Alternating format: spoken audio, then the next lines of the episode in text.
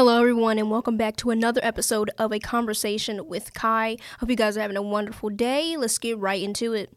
Gay son or thought daughter? What race would you not date? In person smash or passes. This is the topic of today's video. I'm not here to ruin anyone's fun or be overly sensitive about anything concerning these video genres. However, I do want to talk about why they can be toxic and also very hurtful to other people depending on what can be said by these people on the videos on TikTok and YouTube that are asked these things on these public interviews. I want to talk about how they perpetuate stereotypes about different people and cultures and also how these trends can overall be hurtful to someone's self esteem. In person smash or passes. Sometimes these videos can be really entertaining, and you can honestly see that throughout the videos. It's all fun and games, and no one is trying to seriously or intentionally hurt each other's feelings. My only issue with these videos is when a man or woman goes down the line and does a little bit too much and says something easily hurtful to someone's self esteem for an over the top explanation and reaction to why they got passed on. You'll mainly see this in video clips where someone will just say a little too much or their joke is seen as genuinely hurtful, especially either by the players or the general public who sees the video after it's been recorded.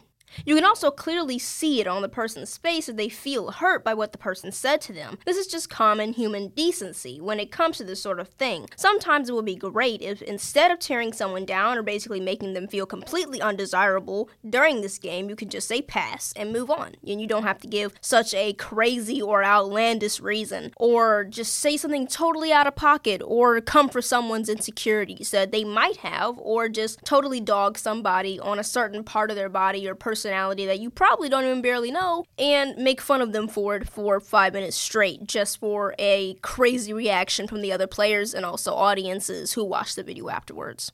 What race would you not date? Now, this one is just a simple thing of people being plainly ignorant or just extremely insensitive towards a certain group of people. I'm not saying it's a bad thing to have a type or have people you're attracted to more than others, but it's a whole other situation when you're asked this question and people will say certain things that are just really crazy and you just would not think that someone would say that, and it can be just outright racist. And they'll say they won't date someone because of some outdated stereotype or something that really just is not a good reason to not date someone. Yes, these videos are for entertainment purposes, but I think this question for a public interview on the internet overall is just a crap storm waiting to happen because this opens a door for a lot of sensitivity. Even in these kinds of videos, you'll see people say things crazy. If you've watched these sort of videos, you hear people say things like they'll say a stereotype about Asian people and why they wouldn't date an Asian person, or they'll say a stereotype about Indian people and say that they're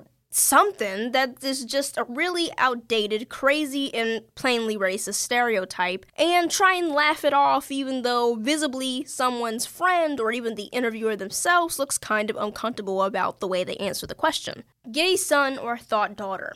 Alright, so this trend was sort of funny, but in the way that there were so many parody videos clearly making fun of the craziness of this question. When people would ask this question in interviews, either it would be super misogynistic or homophobic, or it would just be completely out of pocket in general with whatever they chose to say and their justification for why they said it. It's a funny question that many have made satire and jokes out of, but sometimes the answers can be completely out of pocket and just not okay at times. So, overall, with this, I want to say that I'm not trying to ruin anyone's fun with these videos, these trends, and this kind of content. Plenty of people have already made stuff and it's already out there, and many videos already exist, and it's obvious that some of these answers are kept in these videos for jokes and for shock value, and I understand that.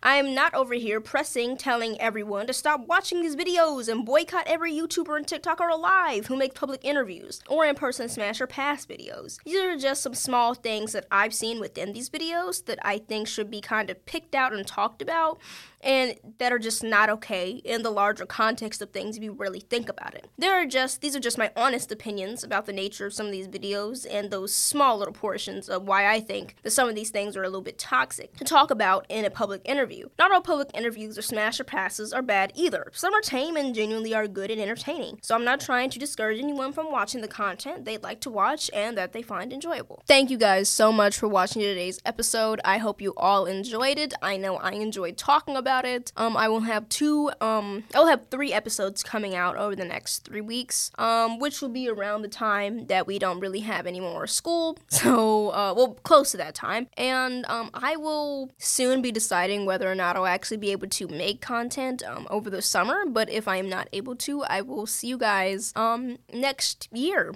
next school year in the fall. Uh, I don't know what my next episode is going to be about, we'll figure it out together. So, yeah, see you guys um, next Monday. Bye bye.